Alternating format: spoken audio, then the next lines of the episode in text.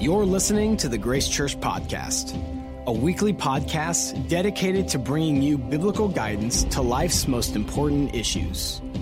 We want to thank you for joining us for this week's message.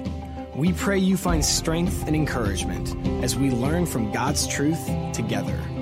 For more information, go to visitgracechurch.com. Hey guys, uh, we're starting a brand new series this weekend. It's called Promises. We're talking about the importance of God's promises, and I am honored and thankful that my wife, Kathy, who is not only my wife and the mother of my children, but also our Grace Kids uh, campus support leader and director. So thank you, Kathy, for joining uh, me and us this week. I'm excited. I um, trusting God's promises today that we'll get through it. and the reason she's trusting God's promises, uh, even though you study this, so Kathy writes and leads a team that writes our Grace Kids curriculum. So you study this passage backwards and forwards as I have. But how much warning did I give you about this? Well, it's it's coming up close to 48 hours now. Yeah. By the way, I have to thank you because you were the original brainstorm idea for this. Right. And um, I don't know that you know, but you're going to be helping me do a junior video in the near future. Yes. So cool. Be watching for that. How husbands and wives help each other. so, okay, we're talking about God's promises. There's a an example from Malon's life. Malon is our daughter. Uh, here's a picture of her. Uh, she is very cute. Uh, she it's those glasses that make her so cute. There, she's riding a bike. We do a lot of outside things with a stay-at-home uh, order. Here's the next picture. Is her sense of fashion. Yes, that is a kind of Christmas uh, snowflake uh, top with cowboy boots. That is her sense of style. Striped pants. Striped pants. Yeah. She does have a sense of style though. She, She really does. Uh, and then here's the third picture. She's riding up and down, up and down the sidewalk. So she's really gotten better and better and better. She's gaining a lot of strength um, and balance. But she asked me like the last couple of weeks to, to take the training wheels off. With Daddy, would you take the training wheels off? So I, we got out the wrench and she helped me take the training wheels off. And so, so I'm teaching her how to ride a bike without training wheels. And so this is her bike. So literally, I am, I am, she's pedaling like crazy. I am running down the sidewalk with my hand right under here. And she's a bit wobbly, but I got her. And at some point, she, she, daddy, I mean, the anxiety and the fear starts building in her. She thinks she's going to topple over. And I'm, I am, you know, that sprint, that squatted over, bent over sprint. And she looks back. I'll never forget the look her, in her eyes. Just terror. Daddy, daddy, I'm going to fall. And I looked in her eyes and I said, honey, I am not going to let you fall. You will not fall. I promise. And of course, we've been studying the promises of God, getting ready for this series. I thought this is the perfect example because, um, it's a picture of this. Like, I wanted my daughter to believe my promise. I was not going to drop her. And she had a choice. Was she going to believe her dad or not? And so here- here's the big key principle this week. God is at work in your life to help you learn, remember, and trust his promises. God is at work in your life right now. He's at work in my wife's life. He's at work in my life right now to help me learn God's promises in new ways and remember them when I forget and trust God's promises. And you, you made a great observation about this whole bike analogy too. Yeah, even you know watching them and this experience, and I can tell Malin like really you can trust Dad. He's trustworthy. He's not going to let you go. But I can't make her believe it. I can't do it. And she only really experiences it when she does that push off and starts to pedal. And I think that's so much about what our faith and what believing the promises really is about. Is you got to start pedaling. You got to experience it. Yeah. So, you know, I kind of wonder if this is a season in your life with all that's going on, if God's asking you to take the training wheels off, to learn God's promise in a new area, to actually remember it, keep it in front of you, and to trust it, to pedal, pedal, pedal, and see He is not going to drop you. And so we're kicking off this, this series this week. I'm so excited. Kath, why don't you pray as we kick off like living by God's promises? Sure. Dear Lord, I just love this series so much already. I um, I love your promises. I'm thankful for them that we can trust you. You're 100% trustworthy. Um, Father, I pray you would do mighty things. I know you're ready to. We just need to believe you and believe what you say. Uh, I pray for everyone listening today that they would, that they would pick out one promise in particular this week that they're going to memorize and learn and, and trust you on and get on their faith bike and pedal and see how faithful you are, that you will never let us fall. You are always with us. Thank you, God, that we can be confident in you and we don't have to be confident in ourselves. In Jesus' name, amen. Amen. So if you have a Bible or we're going to go to our message notes online, we're going to be in 2 Peter chapter 1, verses 1 to 4. Uh, 2 Peter 1, verse 4 is actually my favorite verse. When I think of God's promises, like some people think of Hebrews 11 and Romans 4, but I think of 2 Peter 1, verse 4. And so, Kathy, when you talk about Second Peter 1, something came to your mind. Yeah, I really think about the author, the author Peter. And in our elementary division, we're studying the same things and we're interviewing Peter this weekend. And I think about all the disciples. Peter had such an up and down life of believing Jesus' word. And in particular, when we talk about getting on that bike, when he, um, Jesus was walking on the water and Paul, Peter said, like, if it's really you, Jesus, tell me to come out. Jesus said, come out. And the experience of him, Peter, believing what Jesus said and actually putting faith to it and walking on that water uh, there's you know what promise what belief he that must have built in his own life to see how faithful jesus is Yeah, you got like 11 guys on the boat with, Yeah, a, tr- with a training wheel. they on. watched they saw it happen but peter goes i know the Yeah. feeling of water underneath my feet Yeah, yeah. He and I we're, we're praying for you that you would trust God's promises like that. So we're going to read through. We're not going to spend tons of time on verses one to three, but they're so good. I'm going to have Kathy read uh, kind of one verse at a time. We're going to be in Second Peter one, verse one. Uh, it's all about all the things that God has given us. Like God has given and given and given to us. And verse one talks about how our faith is a gift from God. Our faith is a gift from God. Kathy. so verse 1 says simon peter a bondservant and apostle of jesus christ to those who have obtained like precious faith with us by the righteousness of our god and savior jesus christ Yeah. Guys, our faith, even our faith is a gift from Almighty God. Then in verse 2, Peter writes how grace and peace, any grace you have, any peace you have, those are also gifts from God. Verse 2. Grace and peace be multiplied to you in the knowledge of God and of Jesus our Lord. So grace and peace, they're gifts from God as well. Verse 3 says that God has given us all we need for spiritual life. You've received all of God you're ever going to get the day you receive Jesus Christ as Savior. Verse 3. As his divine power has given to us all things that pertain to life and godliness, through the knowledge of him who called us by glory and virtue. So God has given us all we need for spiritual life in verse three. And then finally, verse four, which is what brings us here. We're going to spend our time, we're going to unpack four phrases, four kind of thoughts from verse four. But it's the fact that God's promises are also a gift from God. Every promise God has given us, they're gifts. Verse four. by which have been given to us exceedingly great and precious promises, that through these you may be partakers of the divine nature, having escaped the corruption that is in the world through lust. All right. We're going to spend our time in, in verse four. There are four phrases we're going to unpack, four key thoughts, things we must know about God's promises. You know, are you, are you taking the training wheels off, trusting God's promises, pedaling like crazy, knowing He will not drop you? Okay, the first thought, number one, the first thought is the magnitude of God's promises. The magnitude of God's promises. And Kathy, we were talking about, um, you know, when we take family trips, uh, Which four out of five of our family members enjoy yeah, four out of five Howies enjoy family trips. to our national parks.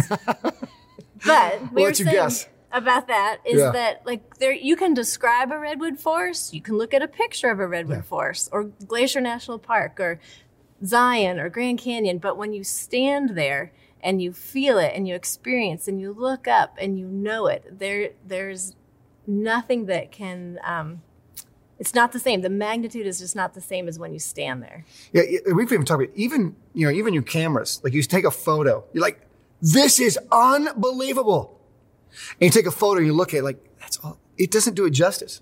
Like that is experience. It's it's the difference between Peter walking on the water and the other guys watching it happen. And so, Kath, why don't you read our first highlighted phrase from verse four? It's, for, it's the highlighted phrase in verse four. Yeah, it's the exceedingly great and precious promises. Right. So Peter's pointing out the magnitude of God's promises. There's two Greek words here. The first Greek word is the Greek word translated exceedingly great, which is the Greek word mega. We get the word mega. Mega promises. You got to do the voice. Do the voice. My- my- mega promises. That's that. That's That's the way you that's me at home, Yeah. right? yeah, I do that. You do that. Mega promises. Uh, but they're huge promises. God doesn't give you little promises. He didn't give us us little promises. And it takes mega problems to realize how mega promises they are, how- how big they are. Which is why some of you be like, why am I in such problems? God is trying to show you his promise is bigger. So he's always trying to teach us and grow us so we learn, remember, and trust his promises. The other phrase is the, he calls them precious promises. Exceedingly great mega promises and precious. Now, this is not like, you know, a grandmother looking at a cute little child and go, oh, that's such a little precious thing. Which almost means, it means cute, small. These are, these valuable, rare. This is like incredibly valuable promises. And so these are like exceedingly mega promises, valuable promises. And so we were talking, we went to, well, we could spend the whole time about promises of God. We could. And so we, we landed on just sharing a few examples. Um, Kathy, you had an example just from your past promises that God taught you. Yeah, because again, you can talk about theory, but let's talk. We wanted to share stories of ones that really I can look back in my life. Uh, one was I didn't know God was keeping this promise until it was over. And that was in Hebrews 12, 5 through 11. God talks about how he chastens his children. Um, when we're not doing the right thing, he loves us so much that he'll allow things come into our life to bring us back to him. So my freshman year of college, I made some choices that weren't I knew what the Lord wanted. I was trying to play the fence, read a chapter of the Bible of the day, do whatever I want the rest of the time. And the Lord chastened me, and I was kind of miserable. And I looked back when I was past that, going, wow, God loved me so much. He kept that promise to draw me back to Him. Yeah. Awesome. Yeah, some promises aren't fun. No. Yeah, and so even yours was a freshman freshman year. I became a Christian between my freshman and sophomore year, and my my year of God keeping His promise to care for His child was my sophomore year. I'll never forget my back going out. I'm like a cockroach on the ground. I can't move, and just this real impression. This was like, like random. This wasn't stress related. This was because I, as a child of God, was struggling actually following him and in his love. He was letting me bring me back. So yeah, a promise that I'm trusting these days is Psalm 62. I'm actually in the process, uh, started doing it when we did the stay at home order, memorizing Psalm 62. I'm up to verse eight out of the 12. But there's a series of promises there that says if we just wait silently on God, he is our salvation. He is our defense. He will come through. And this is great for situations that are beyond all of our control. Like I find myself trusting God's promise, just wait silently for God to move. Uh, You have an example from today. Yeah, and same thing. I could talk forever, but the promise that I've been holding on to in the last year or so is Psalm 18:19, where it says he brought me out to a broad place and he delivered me because he delighted in me. So it's three promises in one short verse. And just he delivered me. I don't know if you've ever felt like you have to fight your own battles or um, you're overwhelmed fighting for recognition or circumstances or just the task load that you have. And I've tried to do it in my own strength, but this verse promises that He'll deliver me. I don't have to do it. And that He delights in me, not for what I do, but just because of the way He created me to be and the way He created you to be. He delights in me, and I can rest in that. And then in just the last few weeks, that first phrase, He brought me out to a broad place. Never thought about it before. I don't know if you've ever felt cornered, if you've ever felt um, stuck, whether it's physically or just where you are in your life. And that's a promise that He's going to bring you out. He'll bring you out to a broad place. Yeah. And we were talking about this this afternoon, and, and the, this quote from Charles Spurgeon came to mind. It's a fantastic quote. It says, he, he actually said or wrote this. He says, One word of God, one promise, is like a piece of gold. And the Christian is the gold beater and can hammer that promise out for whole weeks. And he has this image of a, of a promise being like a golden nugget, and, and it, it's a, somebody working the gold, flattening it out to gold leaf, covering your whole life. And that is the nature. God's promise is you don't just believe and check the box. The way real world happens, the real world, is you're in a scrape you're in trials, and there's a promise or two that you are clinging for, for dear life. And it's like you're hammering away at that promise daily, often hourly, praying it, believing it, and it becomes this beautiful gold leaf that you get clothed in Christ, clothed in this promise. Then you have that promise. Yeah, even that last verse, I it was the last half that I'd been pondering on for a year, Yeah. and then it's the first half, and he he keeps bringing new things up. It's like seasons. You're really working a promise. Okay, that's the first. The first phrase from verse four. Uh, the magnitude of God's promises. Remember, God's at work in your life to help you learn, remember, and trust His promises. He's working right now to get you to do that. All right, the second phrase uh, is talking about the importance of God's promises. The importance of God's promises. And so I'm going to have Kathy read, you read the, the second highlighted phrase we have from, from verse 4. That through these you may be partakers of the divine nature. That's kind of an interesting phrase. We, our grace group, we meet on Wednesdays at 7.30. We, we did talk about this phrase. So what's this phrase mean to you? Like, what's it mean to be a partaker of the divine nature? Yeah, actually, just in the last day from thinking about that from Grace Group, I've thought about some more. It's kind of back to the bike example of um, it, we can study how to ride a bike, we can know all about, I can tell you how to ride a bike. Um, but until you get on that bike and start doing it, it's just head knowledge. And I think until you start believing these promises, you can have a lot of head knowledge about God, but you're not actually Christ-like. Like uh, the bike, you you have the bike. I own a bike, but I'm not a bike rider until I get on the bike.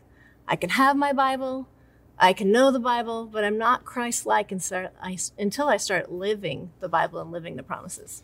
Yeah, that's really good. It's, it's, it's like God is shares his nature with us when we get on the bike.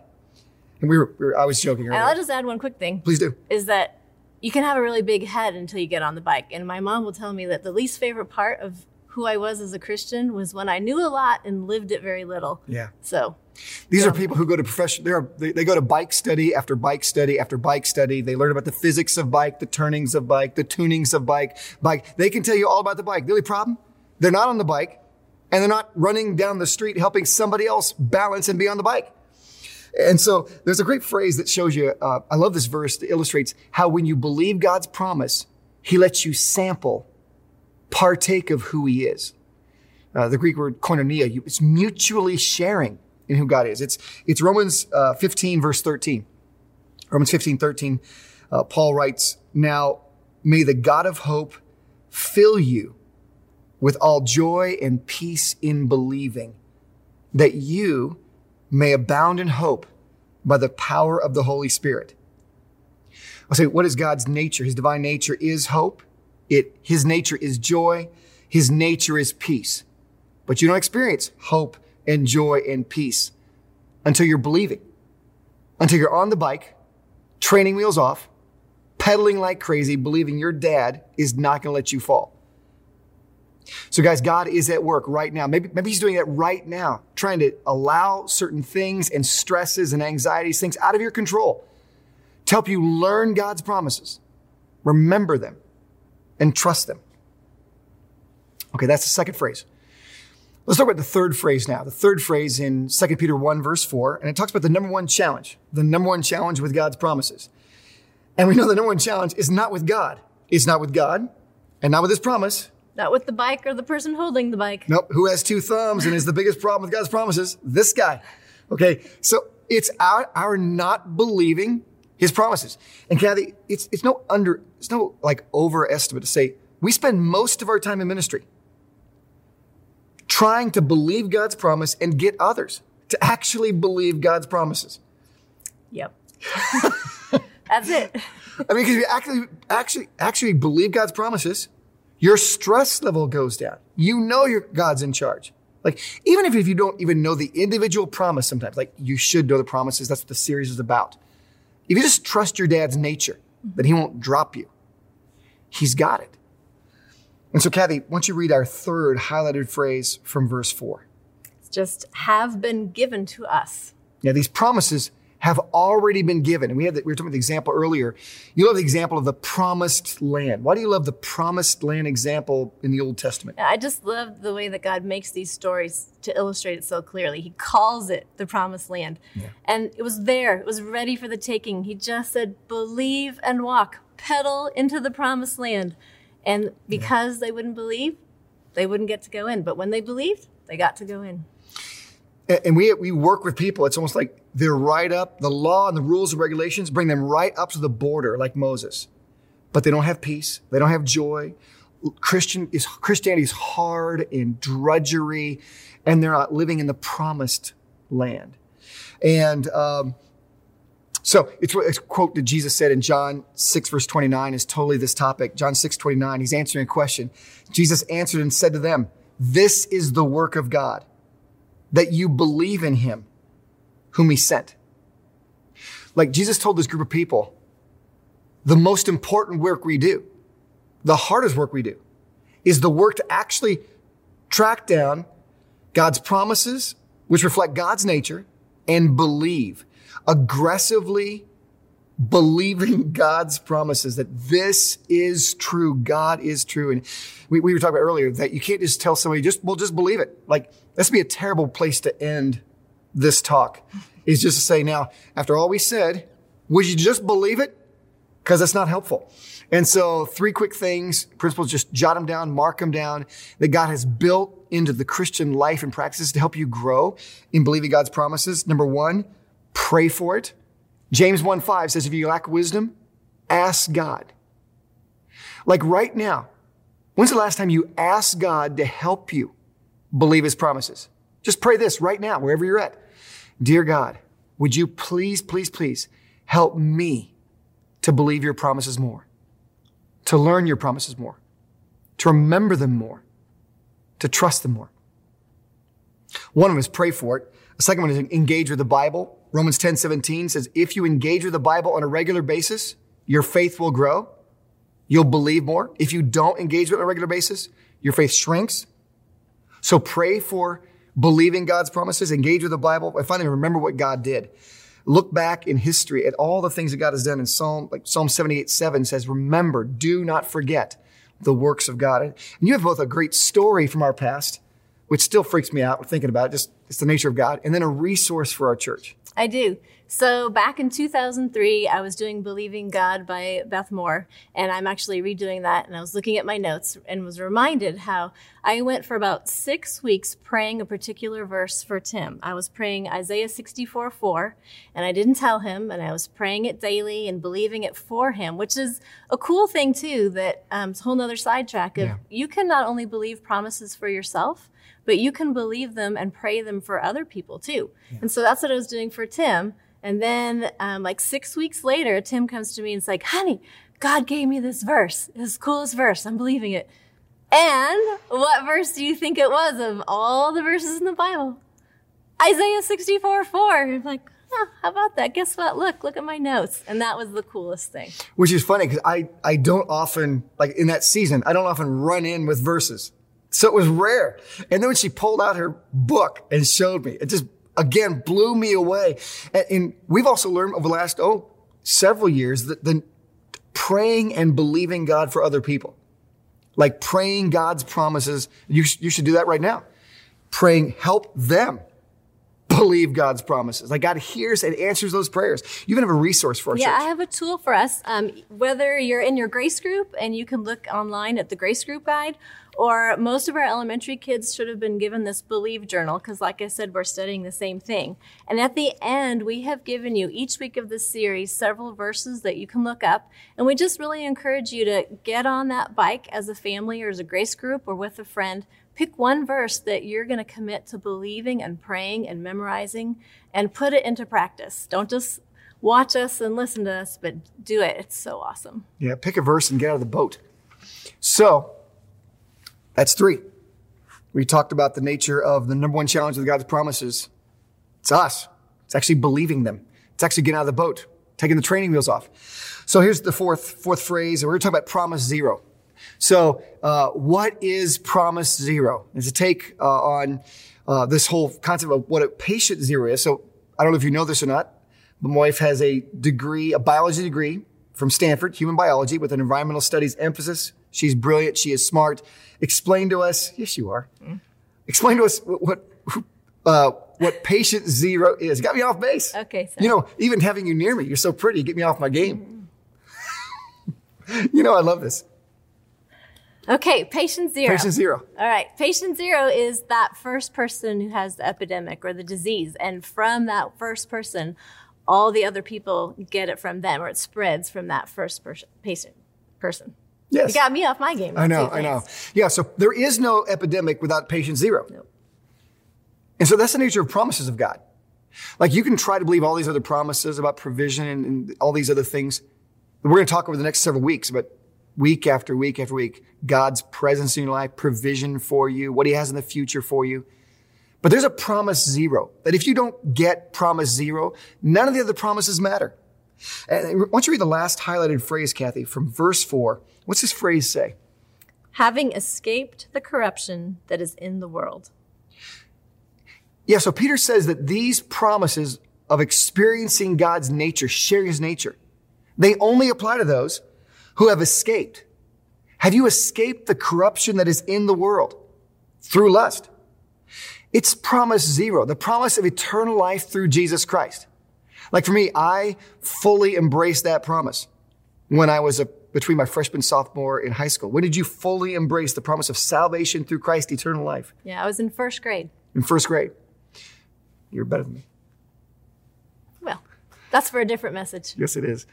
But here's the verse. It's 1 John chapter 2, verse 25. This is the promise that he has promised us. Eternal life. Yeah, eternal life is promise zero. That when you believe promise zero, eternal life through Jesus Christ, that, that faith, that spiritual can spread promise to promise through your whole spiritual life. But if you don't go to promise zero, none of the other stuff matters. It doesn't. You don't have Christ. You don't have eternal life. Do you have Jesus Christ as Savior? Have you personally embraced, surrendered to promise zero, life through Christ? Thank you for listening to this week's message. If you have questions or would like to contact us for prayer, please email us at info at visitgracechurch.com. For more information about our ministries, location, and service times, go to visitgracechurch.com.